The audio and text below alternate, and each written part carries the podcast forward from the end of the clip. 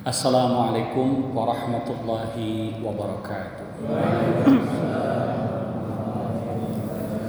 Alhamdulillahilladzi arsala rasulahu bil huda wa dinil haqq liyuzhirahu 'ala dini kullihi wa kafa billahi syahida. Ashhadu an la ilaha illallah wa ashhadu anna Muhammadan abduhu wa rasuluh. Allahumma salli wa sallim wa barik ala Muhammadin wa ala alihi wa ashabihi wa itba'ihi ila yaumiddin amma ba'du A'udzu billahi minasyaitonir rajim Bismillahirrahmanirrahim Alam tara ilal ladzina yuzakkuna anfusahum balillahu yuzakki man yasha wa la yuzlamuna fatila sadaqallahul azim Orang-orang tua kami yang kami muliakan sidang ta'lim rahimakumullah. Kita sambung surah An-Nisa ayat 49. Pada ayat sebelumnya kita sudah membicarakan bagaimana Allah mengampuni dosa-dosa selain dosa syirik yang dibawa mati. Nah, dari penjelasan yang telah kami sampaikan itu maka pelajaran yang paling penting yang harus kita lakukan adalah jangan sampai kita datang kepada Allah Subhanahu wa taala tetapi masih ada tersisa dosa syirik yang nanti justru akan menjadikan siapa pun pelakunya tidak mendapatkan keselamatan. Nah, pada ayat berikutnya Allah kemudian memberikan pengajaran kepada Rasulullah sallallahu alaihi wasallam. Alam tara ilal ladzina yuzakkuna anfusahum.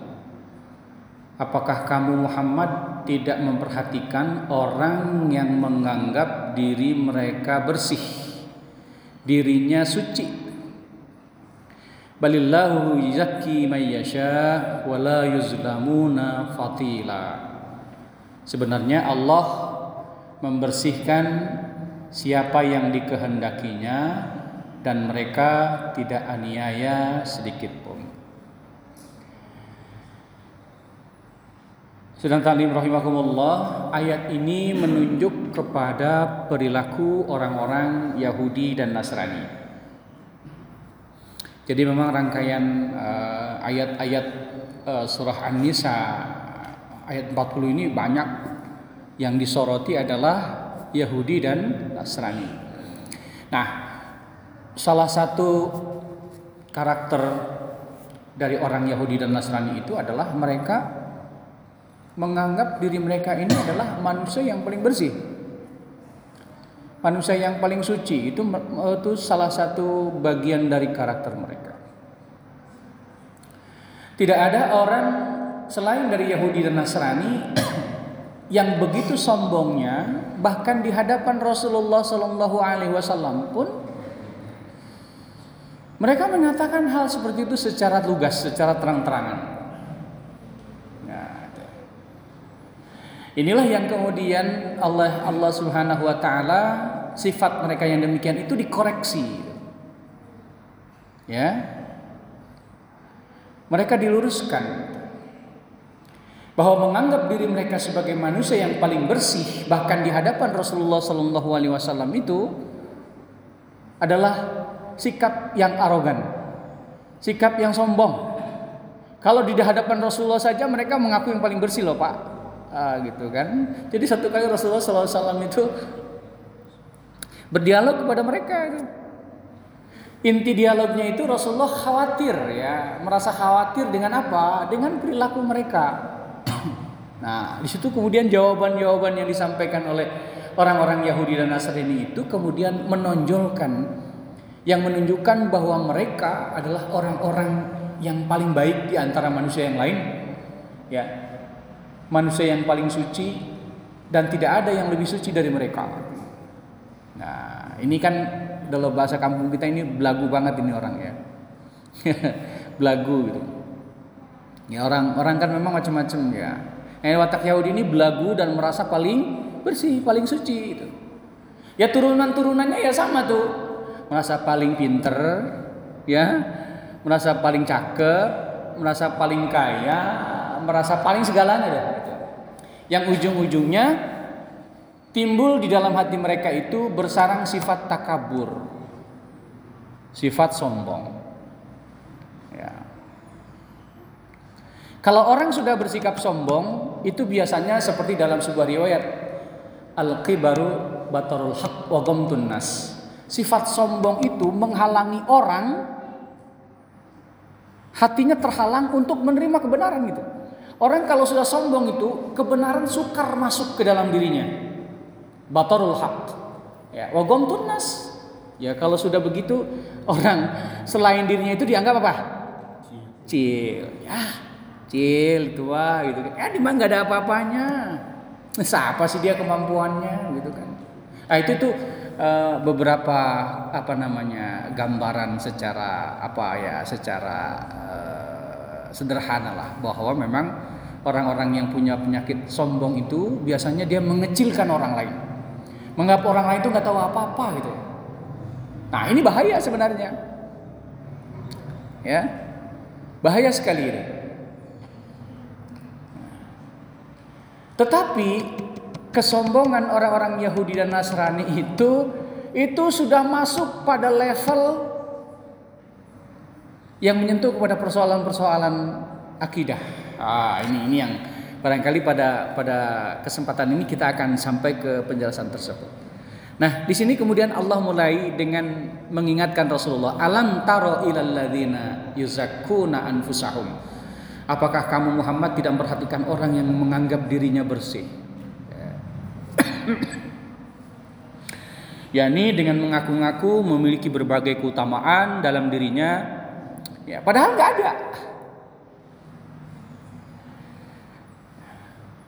semuanya pepesan kosong doang itu seperti yang diucapkan oleh para pemuka Yahudi dan Nasrani itu sebenarnya cuma membual saja cuma membual saja di hadapan Rasulullah SAW Balillahu yuzaki mayyasha. Sebenarnya Allah yang membersihkan siapa yang dikehendakinya. Jadi orang tidak bisa mengklaim dirinya paling bersih, paling suci. Sebab yang punya kemampuan, yang punya uh, kuasa untuk membuat orang itu disucikan atau tidak, itu hanya Allah Subhanahu wa taala. Dan tidak ada yang paling suci, yang paling bersih itu kecuali zat Allah Subhanahu wa taala itu. Ya. Justru kita manusia adalah makhluk yang penuh dengan berbagai macam kelemahan, yang penuh dengan berbagai macam hal yang menuju kepada kesalahan, maka tidak ada orang yang tidak ada orang yang bersih. Mesti ada kesalahannya, mesti ada kekeliruannya. Ya. Nah, dalam uh, ungkapan kan sangat terkenal itu Al insanu mahallul khata wan nisyan. Manusia itu memang tempatnya salah dan lupa. Tuh. Ya wajar kalau orang itu salah dan wajar kalau dia lupa. Dan ini kemudian menjadi indikasi tidak bolehnya seseorang mengklaim dirinya sebagai yang paling bersih dan paling suci. Ya. Itu. Karena itu tadi, karena persoalannya adalah tempatnya salah dan lupa. Cuman yang jadi masalah itu kalau salah melulu atau lupa melulu gitu kan. Masa lupa mulu gitu kan. Tiap malam Senin lupa, tiap malam Senin lupa. Kok lupa musiman malam Senin gitu lupanya gitu kan. Iya. Nah itu lupa. Salah juga begitu. Ya. Nah, di sinilah kemudian uh, bagi kita kalau apa umat Rasulullah SAW itu karena kita ini punya tempatnya salah dan lupa, maka kita punya cara diajarkan Rasulullah itu kalau kita salah dan lupa kita bertobat. Kepada manusia kita saling meminta maaf dan memaafkan, kepada Allah kita bertobat. Jalurnya begitu. Salah dengan manusia minta maafnya dengan manusia, salah dengan Allah jalurnya minta maaf dengan Allah. Enggak sholat sama siapa tuh? Sama Allah. Bagaimana caranya kita minta maaf kepada Allah? Taubat. Jangan diulangi lagi dan terus kerjakan salat. Salah sama manusia, ya minta maaf sama manusia. Tidak bisa dibolak-balik begitu. Ya kan?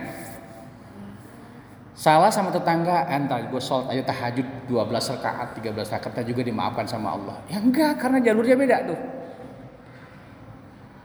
Nah, kan banyak orang yang bangkrut di akhirat nanti karena urusan sesama manusia kan nggak kelar di dunia kan? Karena nggak kelar itu dia jadi bangkrut. Kalau urusan sesama manusia udah kelar, beres nih kan? Ada masalah. Nah, meminta maaf, bertaubat, adalah cara kita mengembalikan lagi fitrah kita itu. Tapi tidak boleh seseorang mengaku dia yang paling bersih di antara manusia yang lain. Nah, gitu. Kemudian wala yuzlamuna fatila dan mereka tidak dianiaya sedikit pun. Nah, fatila fatila itu gini, Pak. Pernah makan korma kan? Ya, korma.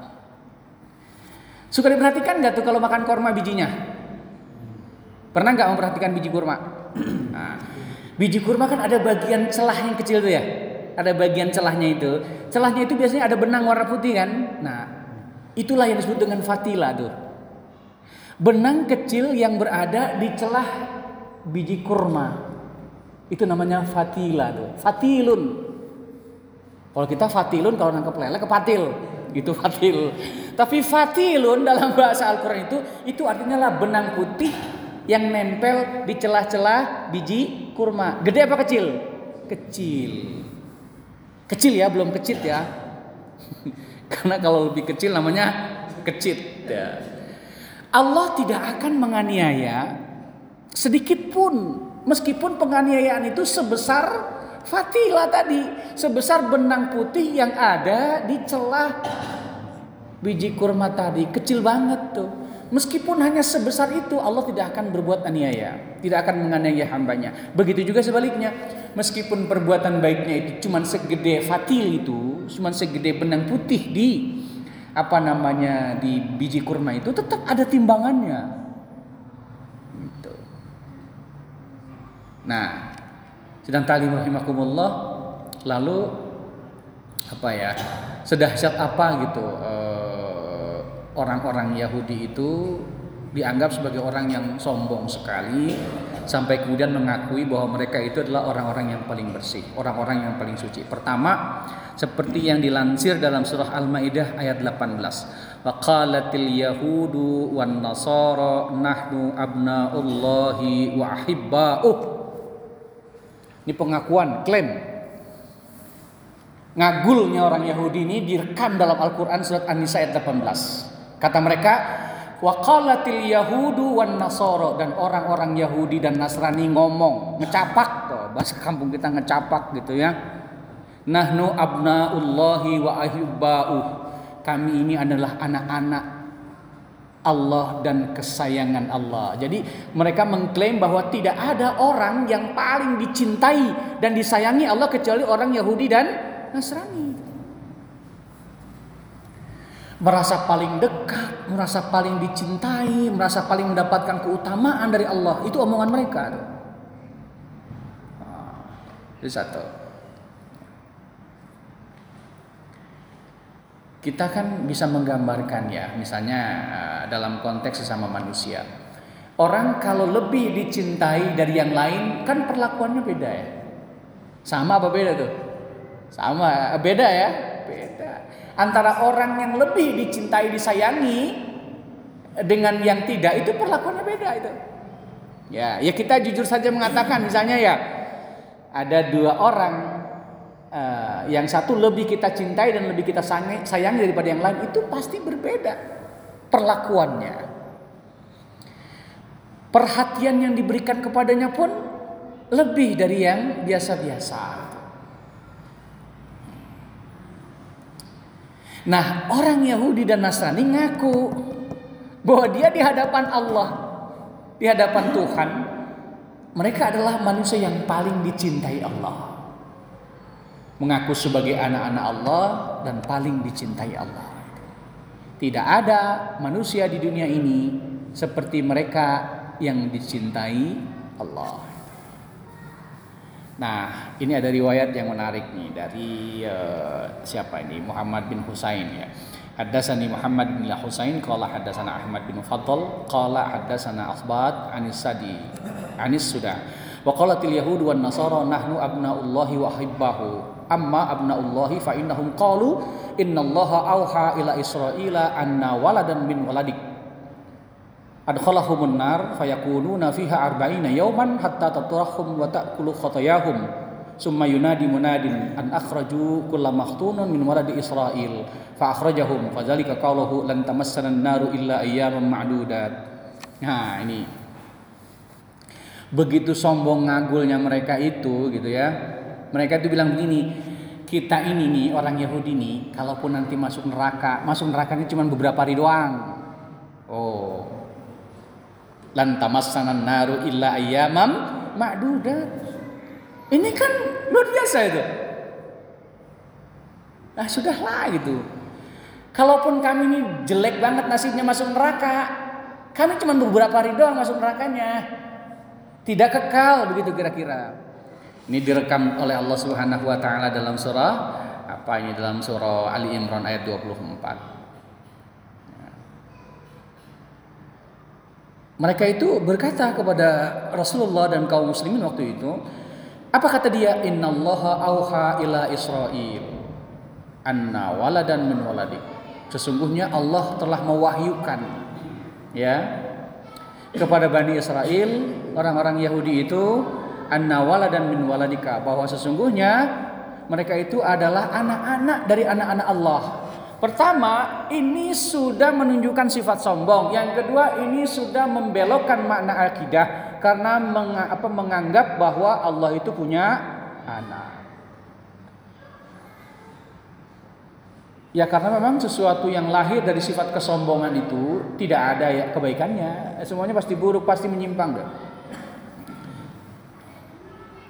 Terus mereka bilang, adkhalahumun nar mereka kemudian dimasukin neraka tuh. Fayakununa fiha arba'ina yauman. Maka kemudian mereka diem di neraka itu cuman 40 hari doang. Ya 40 hari. Sampai kemudian mereka semuanya bersih lagi kesalahan-kesalahannya kemudian dibakar sampai bersih kemudian mereka dibilang Allah kemudian menyuruh summa yunadi munadin an akhraju kullu mahtunin min waladi Israel untuk mengeluarkan seluruh anak-anak yang sudah dikhitan dari Bani Israel itu lalu kemudian mereka dikeluarkan semua. Di situ kemudian mereka ngaku lagi. Ya lan tamassanan naru illa ayyamam ma'dudat. Kami nanti nasibnya begitu kalaupun kami masuk neraka cuma beberapa hari doang. Bisa ya? Bisa. Karena itu adalah kesombongan yang dikeluarkan oleh orang Yahudi. Mengapa mereka berkata gitu? Karena mereka merasa mengaku sebagai manusia yang paling bersih. Orang yang paling bersih, makhluk yang paling bersih tidak boleh lama-lama, tidak pantas lama-lama ada di mana? Ada di neraka. Jadi makin bertumpuk-tumpuk tuh. Kebohongannya, kedustaannya, kesesatannya itu makin numpuk-numpuk. Emang kan begitu ya, hukum hukum alam kan begitu. Orang tukang ngagul yang pasti yang di, yang dijual adalah kengagulan doang. Gitu. Sekali dia berbohong, maka dia akan berbohong lagi untuk menutupi kebohongan yang pertama kan? Dengan begitu dia sudah terjebak kepada berapa bohong? Dua kan? Sekali bohong nih. Dia berusaha supaya kebohongan yang pertama itu tidak diketahui orang, ya dia bohong lagi.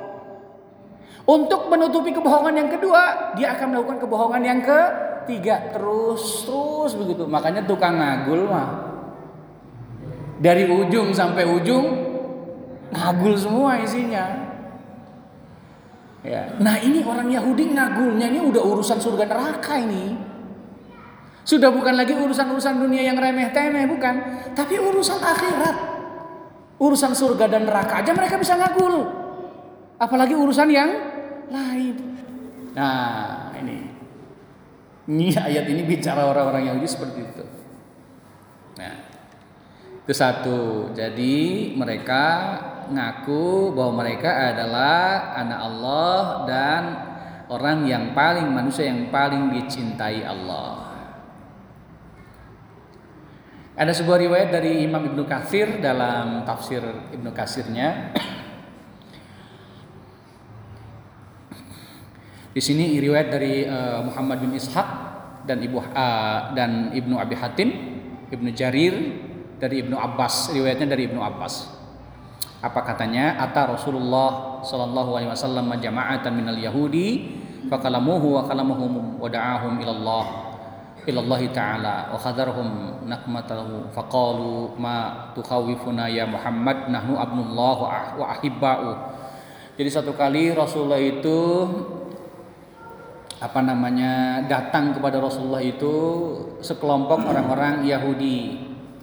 Ya orang Yahudi datang menemui Rasulullah Shallallahu Alaihi Wasallam ya. Nah eh, saat mereka bertemu kemudian mereka berdialog. Rasulullah ngomonglah berbicara kepada mereka dan mengajak orang-orang Yahudi itu untuk kembali kepada Allah kembali ke jalan Allah Kembali ke jalan yang lurus lah kira-kira begitu. Diberi nasihat, ya, diberi pelajaran dan sebagainya. Karena apa? Karena Rasulullah khawatir mereka semuanya akan masuk ke dalam kebinasaan, tergelincir dalam kebinasaan, siksa Allah yang sangat pedih. Maka Rasulullah kemudian mengingatkan mereka supaya mereka sadar, supaya mereka kembali ke jalan Allah lagi gitu. Eh jawabnya apa Pak? Masya Allah. Ma ya Muhammad Nahnu abna'ullah wa ahibbahu. Kagak usah takut Muhammad, santai aja. Kami ini adalah anak-anak Allah dan orang-orang yang paling dicintai ya gitu. Itu ngomong begitu Pak di depan Nabi Muhammad sallallahu alaihi wasallam. Ya. Kan luar biasa ya kesombongannya, luar biasa menganggap dirinya suci itu. Sedangkan rahimakumullah jadi yang itu yang pertama. Ya yang kedua kemudian bersambung tadi dia mengaku lantamasanan naru illa iya ma'dudat bahwa mereka mengaku bahwa mereka kalaupun masuk neraka itu cuma beberapa hari doang. Ya. Padahal sehari di neraka itu berapa tahun? 100 tahun di dunia. 500 setengah hari. Setengah hari di akhirat itu 500 tahun di dunia. Sehari di akhirat, setengah hari di akhirat, 500 tahun di dunia jaraknya. Kalau sehari berarti 1000 tahun. Ya kan? Nah, itu perbandingannya. Disangkanya neraka ada yang adem kali ya.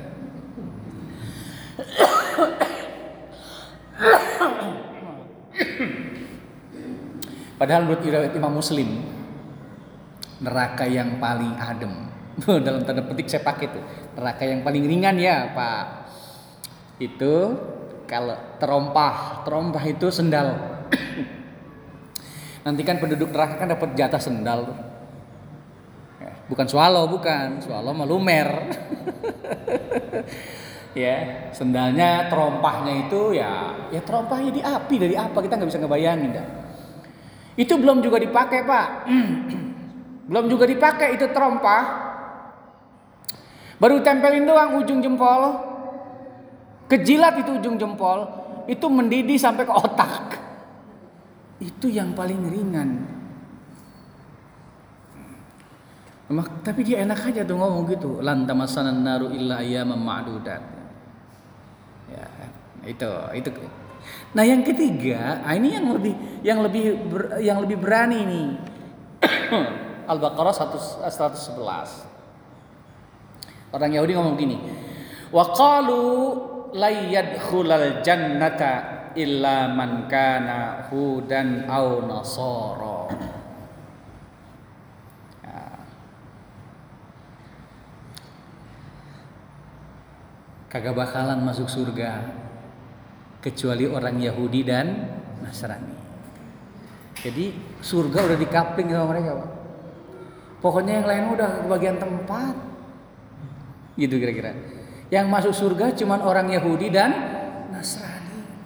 Itu disebutkan dalam Al-Quran Al-Baqarah 111. Dalam Injil Saya juga menemukan ayat yang yang sepadan itu. Tidak ada keselamatan kecuali melalui Yesus. Di dalam di dalam kitab suci mereka. Jadi kalau pengen selamat dia harus melalui jalan Yesus. Nah, di Al-Qur'an omongan mereka direkam sama Allah. Wa qalu layyadkhulal jannata illa man kana hudan aw nasara. Artinya gini, kalau mau masuk surga ya sudah ikut Yahudi atau ikut Nasrani. Karena yang bisa masuk surga menurut mereka itu cuma dia doang. Ini kan juga lahir dari sikap dari perilaku di mana mereka kemudian eh, apa namanya merasa paling bersih, merasa paling suci. Ayat tadi itu turun Akhirnya malah menjadi aneh nih Pak. Orang Yahudi bilang yang yang apa namanya yang bisa masuk surga cuma Yahudi kan gitu. Orang Nasrani juga bilang yang bisa masuk na, uh, surga cuma Nasrani. Tapi di dalam sejarah orang Yahudi dan orang Nasrani, orang Yahudi Madinah dan Nasrani Najran itu pernah berantem. Rebutan apa? rebutan klaim masing-masing tuh. Ya, ada riwayatnya nih. Nuzilat fi Yahudil Madinah wan Nasara ahlu Najran wa zalika anna wafada Najran lama qadamu ala Nabi sallallahu alaihi wasallam atahum ahbarul Yahud. Satu kali orang-orang Kristen Najran itu datang menemui Rasulullah sallallahu alaihi wasallam ngadu ngomong nyeritain tentang orang-orang Yahudi. Jadi mereka adalah orang Nasrani Najran ketemu Nabi ngomongin orang-orang Yahudi itu bagaimana gitu. Ya. Kemudian apa? Fatana zoru hatta irtafa'at aswatuhum. Saking apa namanya? Saking semangatnya gitu menceritakan itu gitu ya. Lalu mereka itu saling irtafa'at aswatuhum jadi ngomongnya sampai suaranya kedengeran gitu, kedengeran nyaring gitu kan. Mereka berkata kepada orang Yahudi, maksudnya sampai nyaring ngomong itu supaya orang Yahudi tahu semuanya dengar semua. Fakolat lahum al Yahud. Ya. Maka mereka berkata kepada orang Yahudi, orang-orang Kristen nih, apa katanya? ma antum ala syai'in min minad din wa kafaru bi'isa wal injil Kalian itu wahai orang-orang Yahudi itu enggak ada apa-apanya bagi kami itu. Ya. Enggak ada seujung kuku bagi kami itu dalam hal agama. Kalian sudah berbuat kufur kepada Nabi Isa dan berbuat kufur kepada Injil. Makanya ya Kira-kira ya. Itu kata orang Yahu, uh, orang Nasrani kepada orang Yahudi. Nah, sebaliknya waqalat lahum an-nasara. Orang Yahudi membalas omongannya itu kepada siapa? Orang-orang Nasrani. Apa katanya? Ma antum ala sayin min dini kafaru bi Musa wa Taurat. Ente yang kagak ngerti apa-apa soal agama. Kalian semuanya yang nggak nggak tahu apa-apa. kalian yang bodoh semua. Sampai-sampai kalian kufur kepada kenabian Nabi Musa alaihissalam dan kufur kepada kitab Taurat.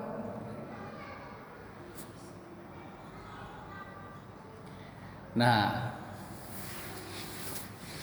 satu bilang tidak ada yang masuk surga kecuali Yahudi dan Nasrani satu kesempatan mereka saling gontok gontokan.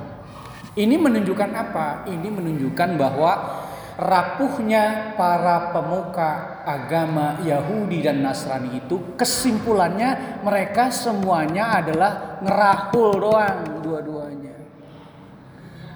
ngerahul tahu ya? nah gitu. Terus bagaimana?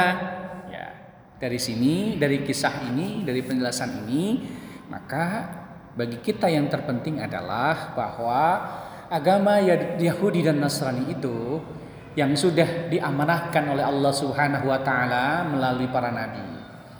Diturunkan juga kepada mereka kitab Taurat dan Injil. Itu semuanya adalah kitab yang diturunkan Allah yang pada awalnya semuanya berisi menyeru kepada Allah, menyeru kepada tauhid, menyeru kepada kebaikan dan hanya mengajarkan kepada persembahan kepada penyembahan kepada Allah Subhanahu wa taala. Tapi mereka kemudian merusak ajaran mereka itu, ajaran-ajaran apa namanya, ajaran yang diturunkan para nabi terdahulu itu. Mereka rusak sendiri, mereka gontok-gontokan sendiri sesama penganut agama uh, Yahudi dan Nasrani itu. Nah, karena itulah maka Rasulullah Shallallahu Alaihi Wasallam hadir menggenapkan, menyempurnakan agama-agama samawi ya. Kita diajarkan oleh Al-Quran bagaimana kita harus bersikap dengan para nabi terdahulu. Kita diajarkan bersikap kepada utusan-utusan Rasul itu. Dalam surah Al-Baqarah kita sering baca amanar rasulu bima unzila ilaihi mir rabbihi wal mu'minun kullun kullun amana billahi wa malaikatihi wa kutubihi wa rusulih la nufarriqu baina ahadin mir rusulih kita umat Nabi Muhammad Wasallam mengimani seluruh para nabi mengimani seluruh kitab-kitab suci, ya, bahkan beriman kepada para nabi dan rasul itu la nufarriqu baina ahadin mir rusuli, tidak membeda-bedakan keimanan kita di antara para nabi dan rasul itu. Keimanan kita kepada Nabi Musa sama dengan keimanan kita kepada Nabi Isa alaihi salam. Tapi harus kita maknai keimanan kita kepada Nabi Musa dan kepada Nabi Isa alaihissalam sebatas bahwa mereka itu adalah utusan Allah. Seorang rasul tidak lebih dari itu. Sebagaimana Nabi Isa sendiri mengatakan, "Ya bani waqala uh, waqala Isa bin Maryam ya bani Israila inni rasulullah ilaikum." Musaddiqal lima baina yadayya minat Taurat wa mubasysyiran bi rasuli ya'ti mim ba'dismuhu Ahmad. Sudah, selesai. Makanya kan aneh juga kalau ada para uh, ya orang orang pinter lah, entah itu kiai, entah itu ulama mengatakan gak masalah kita ngucapin selamat Natal gak masalah. Mengucapkan selamat Natal kan memberikan kata selamat, Ya betul. Tapi kata selamat menurut siapa? Mereka mengucapkan selamat Natal itu memperingati lahirnya Tuhan. Memang Tuhan dilahirkan bagi orang Islam. Kan begitu pertanyaannya. Kalau kita ikut mengucapkan bahwa Tuhan sudah lahir, berarti kita juga harus mengucapkan selamat Tuhan telah hamil, Pak.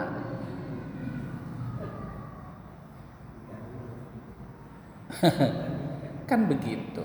Karena itu para ulama yang berhati-hati mengatakan tidak boleh karena hukumnya mengucapkan selamat Natal. Itu satu. Yang kedua, di antara para pendeta saja itu masih berantem Pak tentang tanggal 25 Desember itu. Ada yang bilang bukan Isa bu, eh, Nabi Yesus bukan lahir tanggal 25 Desember. 25 Desember itu memperingati agama pagan yang menyembah pada berhala gitu kan. Pendeta yang lain membantah, lah ini sesama pendeta aja nggak kompak urusan Natal gitu loh. Eh tiba-tiba kemudian orang Islam ngajarin supaya umat Islam ngucapin selamat datang demi telur asin.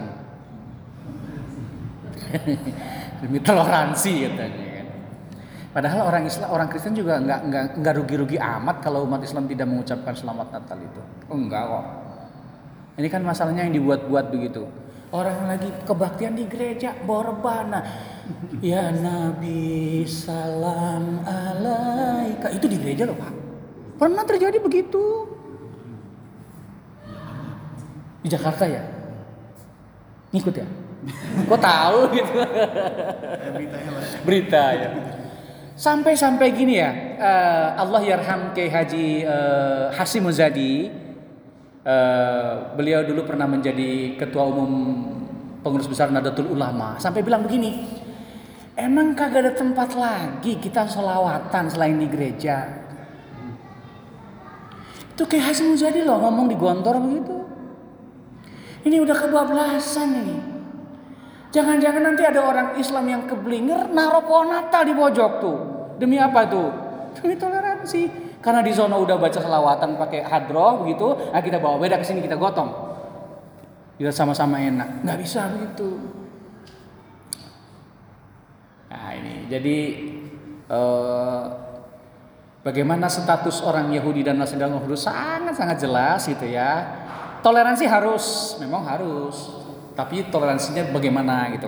Toleransi yang diizinkan dalam Islam itu kita boleh diperkenankan saling tolong menolong dan bekerja sama dalam masalah-masalah muamalah duniawiyah. Ya, itu kita toleran. Kita nggak masalah bekerja sama bisnis dengan orang non muslim boleh, nggak ada masalah. Yang penting etika bisnisnya sama-sama disepakati gitu. Kita tidak bisa dengan alasan dia orang Nasrani, kita bisa namanya kita tipu dia. Nggak apa-apa nipu orang Kristen mah. Sama aja Pak, yang namanya menipu, yang kita tipu orang muslim atau orang non muslim sama saja dosanya gitu kan. Justru berbahaya. Kalau misalnya orang Islam berani menipu orang Kristen itu bukan saja memalukan dia sebagai person tapi juga memalukan sebagai muslim secara apa keseluruhan akhirnya kan sering kali jadikan jadikan kesimpulan emang orang Islam aku menipu mulu kerjanya di mana-mana. Nah, yang rugi siapa? Ya kan gitu. Bekerja sama dalam hal-hal muamalah duniawi ya nggak ada masalah. Rasulullah juga pernah nyontoin ada orang Yahudi yang sakit dijenguk. Dijenguk, ya kan? Cuma dalam riwayat itu nggak digambarin Pak Wahidin bawa jeruk apa enggak waktu itu Rasulullah ya. Kan biasanya kita kalau kalau jeruk orang sakit kan ada teng-tengan tuh. Apa be yang ditenteng gitu kan? Ya, jadi seneng orang yang sedang sakit dijenguk gitu. Rasulullah jenguk orang Yahudi ya, yang sakit. Toleran. Satu kali ada jenazah lewat. Ya, Rasulullah diri. Kenapa Rasulullah diri? Ada dalam dalam Fathul Bari diceritakan ada tiga alasan kenapa Rasulullah berdiri. Pertama, karena Rasulullah melihat malaikat berdiri ketika ada jenazah itu lewat maka Rasulullah berdiri ya malaikat malaikat aja berdiri maka Rasulullah kemudian berdiri yang kedua karena Rasulullah menghormati bahwa orang itu, uh, jenazah itu adalah manusia makhluk Allah juga Nah yang ketiga saya lupa nih. Saya, saya tidak merefer lagi penjelasan gitu. Maka Rasulullah ketika ada jenazah orang Yahudi serta merta kemudian berdiri. Nah kemudian uh, uh, ada sahabat yang ngasih tahu, ya Rasul kenapa berdiri? Itu kan orang Yahudi yang mati. Ya. Kemudian Rasulullah menjawab, alaisat nafsan Bukankah orang Yahudi itu jenazah orang Yahudi itu juga manusia? Maka Rasulullah berdiri menghormati jenazah itu. Itu toleran. Udah sebatas itu. Kalau sudah urusannya kebaktian, kalau urusannya sudah penyembahan, ya kita narik narik diri dong. Ya. Dan sebagai bentuk wujud kita toleransi, jangan diganggu mereka, jangan dirusak gereja mereka, jangan dilemparin batu, nggak boleh. Nah, membiarkan toleransi itu membiarkan, bukan ngikut. Ini mah pengen disebut toleran, ngikut. Itu mah bukan toleran, itu mah toloran. Ya. Gak boleh seperti itu. Kita lihat misalnya Sayyidina Umar, Sayyidina Umar bin Khattab ketika berhasil memerdeka, menaklukkan uh, Al-Quds Palestina ya berhasil menguasai uh, Yerusalem Masjidil Aqsa tanpa peperangan ya. Betapa Sayyidina Umar itu sangat menghormati sebagai wujud toleransi ketika kemudian beliau membuat piagam, piagam Ailia namanya. Piagam Ailia itu adalah piagam perjanjian antara Sayyidina Umar kepada orang-orang Yahudi dan Nasrani di wilayah Palestina di mana di situ Sayyidina Umar memberikan jaminan keselamatan, perlindungan, Bahkan di situ Sayyidina Umar mengatakan tidak boleh gereja-gereja mereka dikurangi bentuknya. Tidak boleh salib-salib mereka dirusak, enggak boleh. Semuanya dilindungi, darah mereka dilindungi, harta mereka dilindungi. Kurang toleran bagaimana Sayyidina Umar? Tapi kagak ngikut-ngikut itu main kosidahan di anu gereja. Bahkan uskup uskup gereja the holy the Holy Church di situ itu kemudian memberikan kesempatan kepada Sayyidina Umar dalam riwayat dalam beberapa buku sejarah ada dua. Ada yang bilang itu waktu zuhur, ada yang bilang itu waktu asar. Waktu sholat tiba, maka sang uskup kemudian mempersilahkan kepada Sayyidina Umar untuk melaksanakan sholat di mana? Di dalam gereja, karena wilayah di luar gereja itu kotor.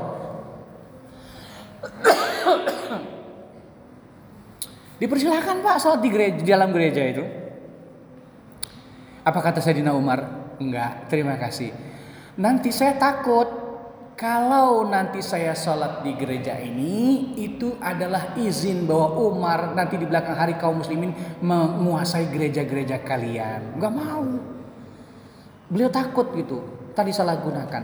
Maka kemudian Sayyidina Umar keluar, dia memilih satu tempat dibersihkan tempat itu di situlah kemudian beliau mendirikan sholat zuhur atau sholat asar yang sekarang kalau bapak dan ibu berangkat ke Palestina di Al Quds itu ada namanya Kubah As-Sakhrah nah di situ beliau sholat.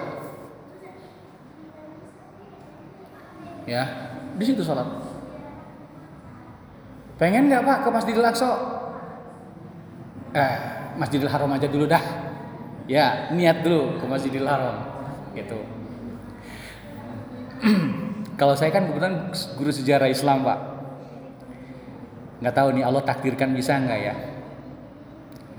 Saya sudah diberi izin Allah untuk ke Konstantinopel dulu bekas kaisar apa namanya dinasti Ottoman kan, Khilafah Utsmaniyah.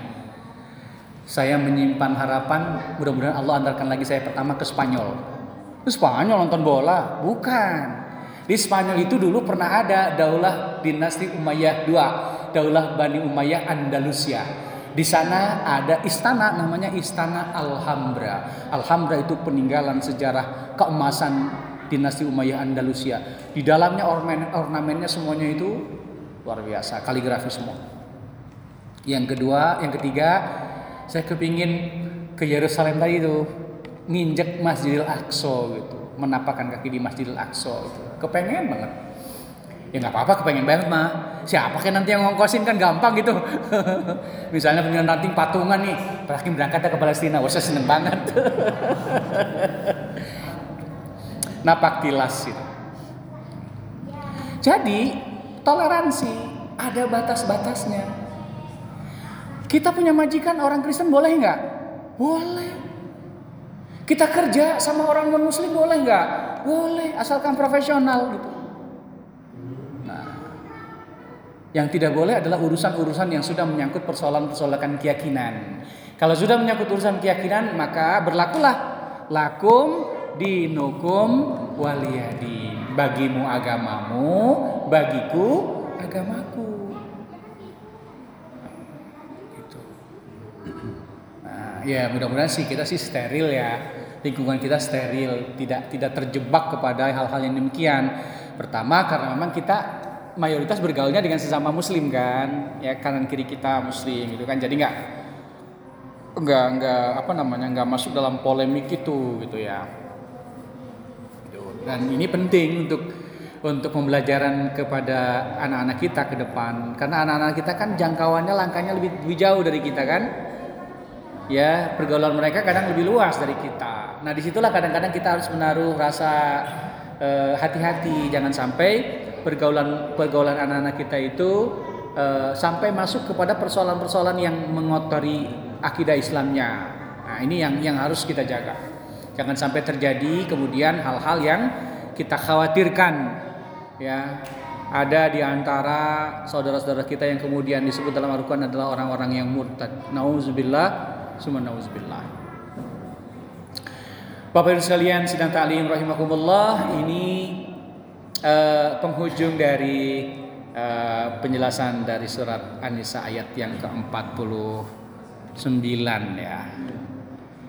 Uh, jadi intinya orang-orang Yahudi dan Nasrani itu ngagulnya gede banget dengan mengaku sebagai orang yang paling bersih, paling suci, paling segala-galanya deh.